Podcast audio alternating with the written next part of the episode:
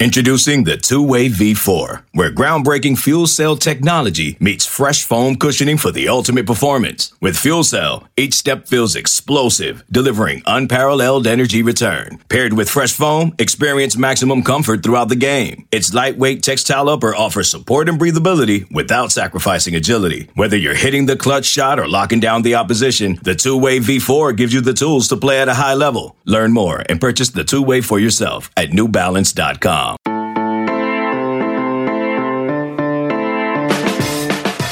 morning. It's Monday, September 7th, and you're listening to the College Football Daily. My name is Trey Scott. Happy Labor Day if you're off today.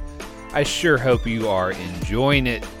Today's episode is mostly going to feature 24 7 sports reporter Brandon Marcello and his one on one interview with Pac 12 Commissioner Larry Scott, who is who is downright jubilant about the Pac 12's new partnership with a rapid point of care testing company out on the West Coast which will allow all member institutions the ability to test daily for COVID 19. Could that mean that games begin much earlier than January? Will they be aligned with the Big Ten? We'll find out in just one moment. Before that, though, there is college football tonight, as there was this weekend. BYU at Navy on ESPN at 8 p.m. Eastern. Rece Davis and Kirk Herbstreit on the call. That'll be fun. Uh, this game was put together just a few weeks ago. Was one of those COVID nineteen scheduling accomplishments, and you know, props to them. It, it, should be a really close game. William Hill Sportsbook has it as a pick 'em. And what surprised me when I saw BYU and Navy, like those two logos on paper, I thought, okay, similar histories and profiles as yesteryear powers these two teams a national title claim by each, three Heisman's between them. Navy was also an independent all the way through the 2014 season, but they've only played twice ever and not since 1989. I was expecting a little bit more of a game history between the Cougars and the Midshipmen. So excited to watch that one. and as for Saturday's college football, it was I mean, it was college football, so no complaints here at all. But the games were pretty sloppy, and with a few exceptions, lopsided. I thought the officiating was at times tough to tough to watch and tough to comprehend. Flags nearly on every play. It seemed like, especially in the SMU Texas State game. I don't know if the electronic whistles are the answer. I think they're going to have to figure something out. But you know the the refereeing being bad, the games being sloppy, you know turnovers being frequent. That can't be surprising, given the off season that everybody has had. So let's run through three notable scores from Saturday. SMU 31, Texas State 24. I was shocked that Texas State kept it this close, and that was even without any tight ends who were all out because of COVID 19 protocols. SMU quarterback Shane Buechele, we had him kind of on the podcast on Friday. He threw t- two interceptions among his 10 total incompletions, but he did rack up 367 yards and one touchdown. His counterpart was Brady McBride, the Memphis transfer who looked like Johnny Manziel light in former Aggie OC Jake Spavital's offense. McBride wore the number two, scrambled around like a madman, had his share of feast and famine plays, he actually threw two touchdowns to one interception. And when you add it in the fumbles lost between the two teams, uh, including one in the end zone for SMU to kill a scoring drive, add those fumbles into the interception count, these teams combined for five turnovers. And that doesn't include the two fumbles that Texas State had and then recovered on its own. SMU is going to have to be a lot better if they're going to win the American. This was a a point spread of 20ish. It was a seven point game. Texas State it looked at times in control, while SMU could never quite pull away. I expected more from the Mustangs. One more note on them: their game this coming weekend with arch rival TCU was postponed because of a COVID 19 outbreak among TCU. They say they'll try to replay it at a later date, but I doubt that because it's a non conference game and neither team shares a bye week. For SMU, it's pretty tough. they really would love to play TCU. They are seen as their little brother to TCU. Shane Buechele, when he was on the podcast last week talking about SMU having playoff hopes, part of that was the opportunity to beat a Big 12 school in TCU. And without that, that's just going to be even more difficult. So it's it's a bummer because I really did think SMU TCU was going to be the best, one of the best games of next next weekend. And for SMU, I understand there's a little bit of frustration there because they just had a game with no issues, while their counterpart, a Power Five school at that, in the same Metroplex has an outbreak. So, you know, there's talk of what's going on there. If we're able to play, why can't they? All right, Memphis 37, Arkansas State 24. Memphis quarterback Brady White is your early Heisman frontrunner. Four touchdowns on 26 for 36 passing. The story of the game, though, was the play of Memphis running back Rodrigues Clark. Uh, nickname is Drake. He had 105 yards on 20 carries with a touchdown. The Tigers don't have star running back Kenneth Gainwell anymore this season. He opted out. So the hope is that Clark and Kylan Watkins, who had 52 yards on 14 carries, can become the next great Memphis running backs to complement Brady White. All right, last score Army 42, Middle Tennessee State 0. Yep. The Black Knights had 66 plays on offense, so 66 plays total, and 62 of those were runs for a grand sum of 342 yards rushing, 13 for 15 on third down attempts, a conversion of their only fourth down try. Triple option clearly did not miss a beat during a wild preseason. And if that's any indication, then maybe Navy BYU tonight. If it's a pick 'em, maybe roll maybe roll with Navy. Because I, I, I that that thing is just it's wash, rinse, repeat. The players in the system they know it pretty well. And if you're trying to defend it again after a weird offseason in which your, your your practices were probably marred by people sitting out and weird protocols, regardless, it's probably a pretty tough thing to defend coming out of a pandemic. And of course, Army's defense obviously pitched a shutout, four takeaways, while yielding 3.8 yards per play. Army has BYU and Cincinnati in the month of September. This could be a really fun team to watch. We're going to take a quick break.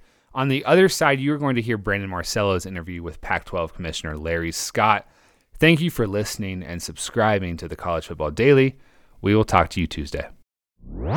You know, the Big Ten and the Pac 12 have both received criticism from fans, and usually uh, the critics are always the most vocal, but you know, a lot of the criticism about canceling the season, at least fall football season, that decision has been criticized because a lot of people think that hey, maybe the Pac-12 should have waited longer to to see what kind of advances are made when it comes to testing, and obviously what's going on with the states in the footprint.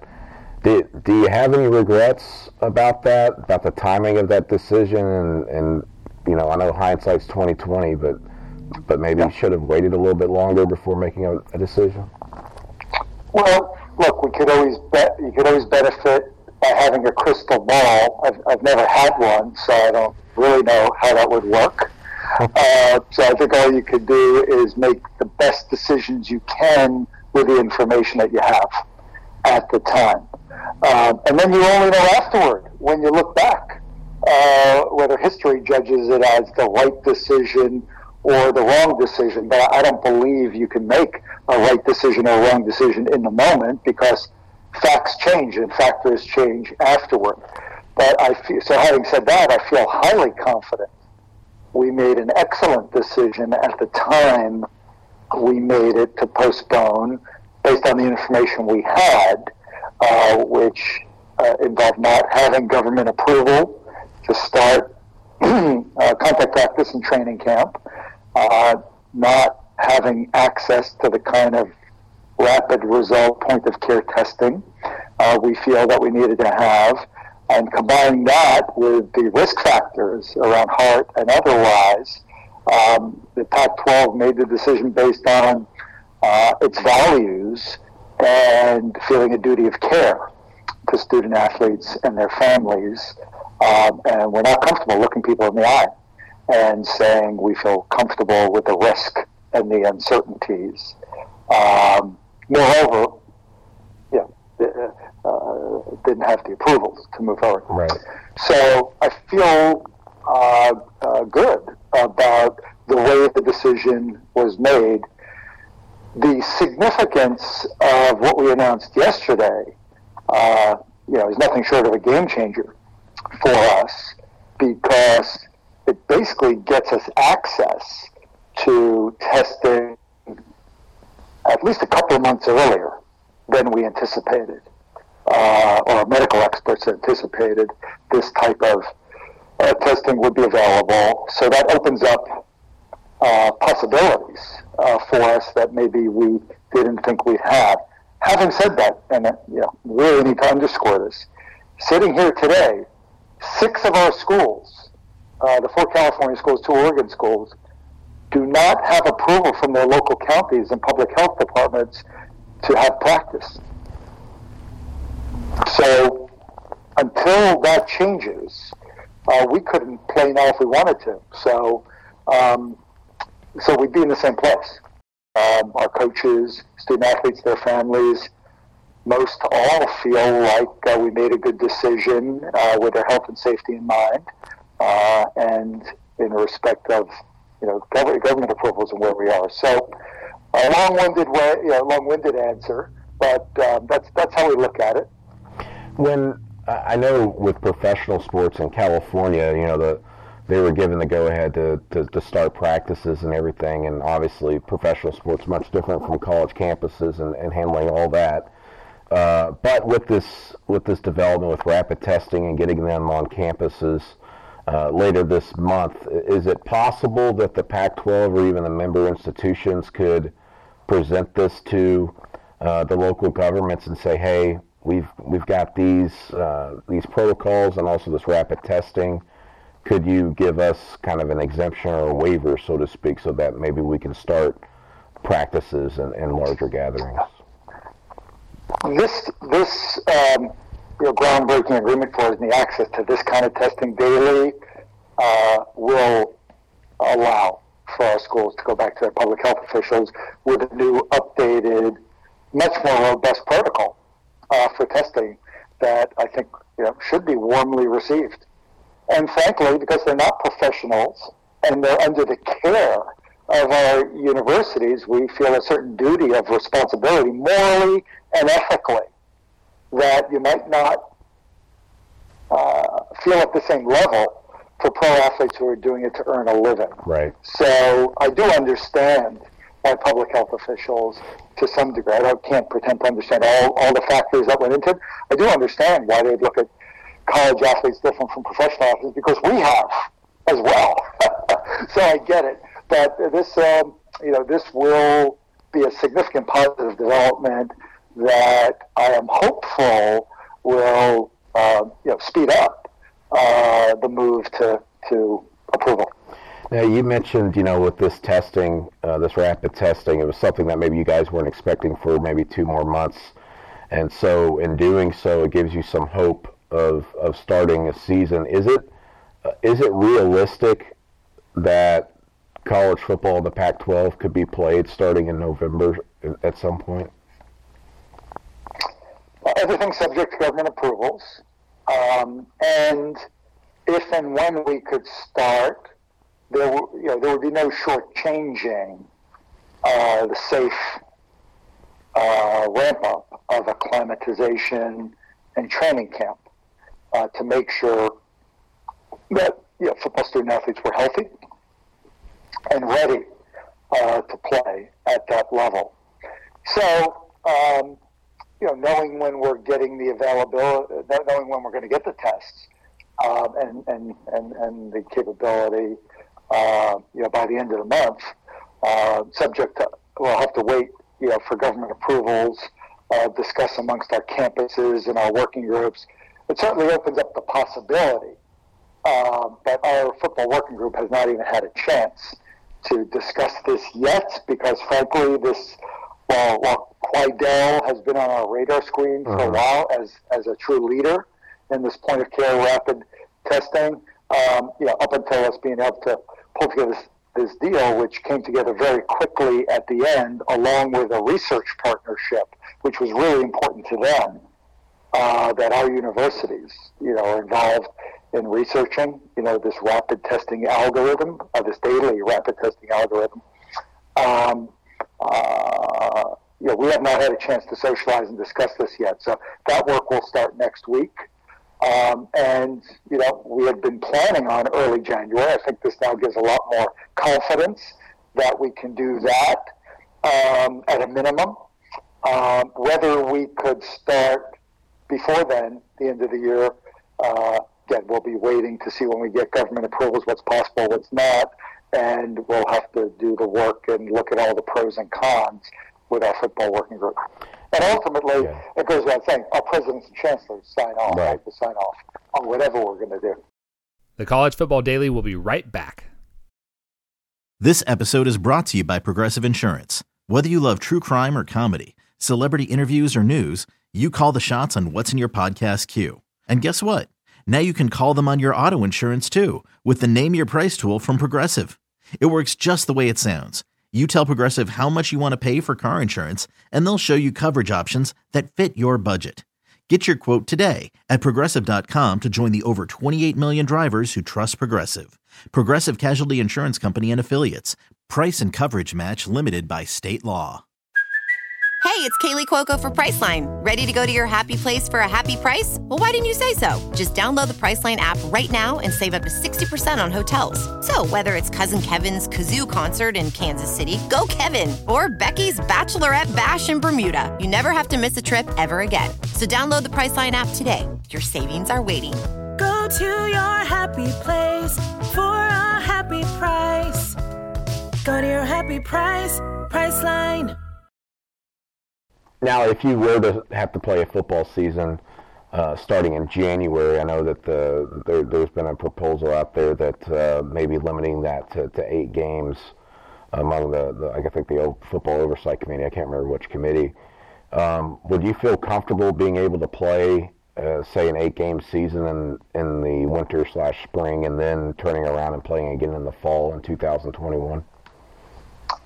Um, we'll leave, we're going to leave it to our medical advisors to guide us, uh, along with our coaches and others, on what the right number of games would be, yeah. depending on when you'd end the season. Um, so, yeah, I won't comment okay. on whether it's the right number or if it's something less, but um, uh, it's that's a top of mind consideration for sure. I know that you, you spoke yesterday about uh, there being a desire in, uh, amongst the Pac-12 and and the uh, Big Ten uh, to potentially try to do a similar start date or similar season so that it lines up so you guys can have some maybe some type of postseason together. And of course, the Rose Bowl immediately comes to mind. Um, would would that be something that would influence you if the Big Ten is saying, "Hey, maybe we can get something together in November," um, and to, to kind of get that going, to push the ball forward? Toward a November start, or would you just act on your own? Uh, obviously, the I guess eliminating the government aspect of it, but when it comes to just yeah. looking at things from yourselves medically, do you do you and the Big Ten just want to be on the same page with everything, and is that possible? Well, it's definitely possible. Um, at the end of the day, each of our leagues will make independent decisions, and you know we'll obviously have to work within the parameters of the approvals that we have or we don't, whether from government, our campuses, etc. Uh, but if um, if it's possible, you know, I've made clear um, that I think there are a lot of advantages uh, if we can move together, and in addition to playing for a Pac-12 championship, uh, to have a chance for exciting postseason opportunities uh, with the Big Ten would be something appealing to our student athletes. That's why I'm interested in it. Do you think it's possible? I mean, this is, I mean, obviously with the ACC, Big 12, and SEC, if they are to move forward with their seasons as scheduled right now, the college football playoffs at least made it clear, hey, we're going to continue with that and have our have the playoff on our regularly scheduled dates. is there any possible way that you guys could start a season and kind of catch up to be able to maybe be involved in the playoff? We haven't gotten that far uh, in our thinking. Again, our, uh, that's something our football working group will start looking Yeah. at next week. Um, are, are there concerns just you know just from a competitive standpoint you know about hey we're going to play a season you know but we don't know when November or January but we might not be part of the you know the big dance so to speak with the playoff. Yeah, this is this is such a unique, unusual, and difficult year. Um, I I think we are um, really trying to focus on health and safety. Yeah. Uh, first, seeing if we can play, um, having a meaningful, safe experience uh, for our student athletes and campuses, and doing the most we can for them. I think it's way down on the list of priorities uh, in this unusual year, uh, thinking about competitive equity Yeah. with other candidates. And normally that would be, of course, a big Mhm. consideration, but this is, um, you know, there, there, I guess, more, more pressing concerns this year. Just as a leader and, and being in the Autonomy Five, what are some things that those the Power Five conferences need to do uh, to unite, kind of going forward? Or, or do you have any concerns, particularly as we face maybe the aftershocks of this of this virus when it comes to staff sizes, scholarships, um, and, and obviously the financial fallout from this? What, what are some of your, your top concerns that you're really looking at? Well, there's going to there's significant uh, negative financial impact on our athletics departments. Uh, you've seen a flurry of announcements over the last couple of weeks about universities having to lay people off furlough staff, uh, cut costs. Um, you know, we've even had one school at our league, Stanford, that cut 11 sports Yeah.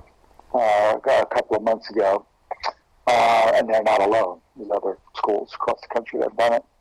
Uh, so I think the ripple effects from the financial crisis here, uh, that's the result of, of the health crisis, um, are going to be significant. I mean, these are significant sums of money uh, in every part of the country, uh, significant losses as a result of not being able to have fans um, in our stadia and maybe losing games for television. So, how long the effects of that take to make up for um, is, is hard to know, and how prolonged this is going to be hard to know. What I hope for is that it doesn't result in uh, significant reductions in sports and student athlete opportunities. I know it's core to the mission of our universities, and that will be like a last resort. But um, that, that's the thing I'm probably most concerned about. Okay. Well, Larry, thank you so much. I appreciate it. Um, I appreciate the time and chatting with me a couple times this summer. I know you're very busy you're chatting so, so much with so many other people as well. So I appreciate the time.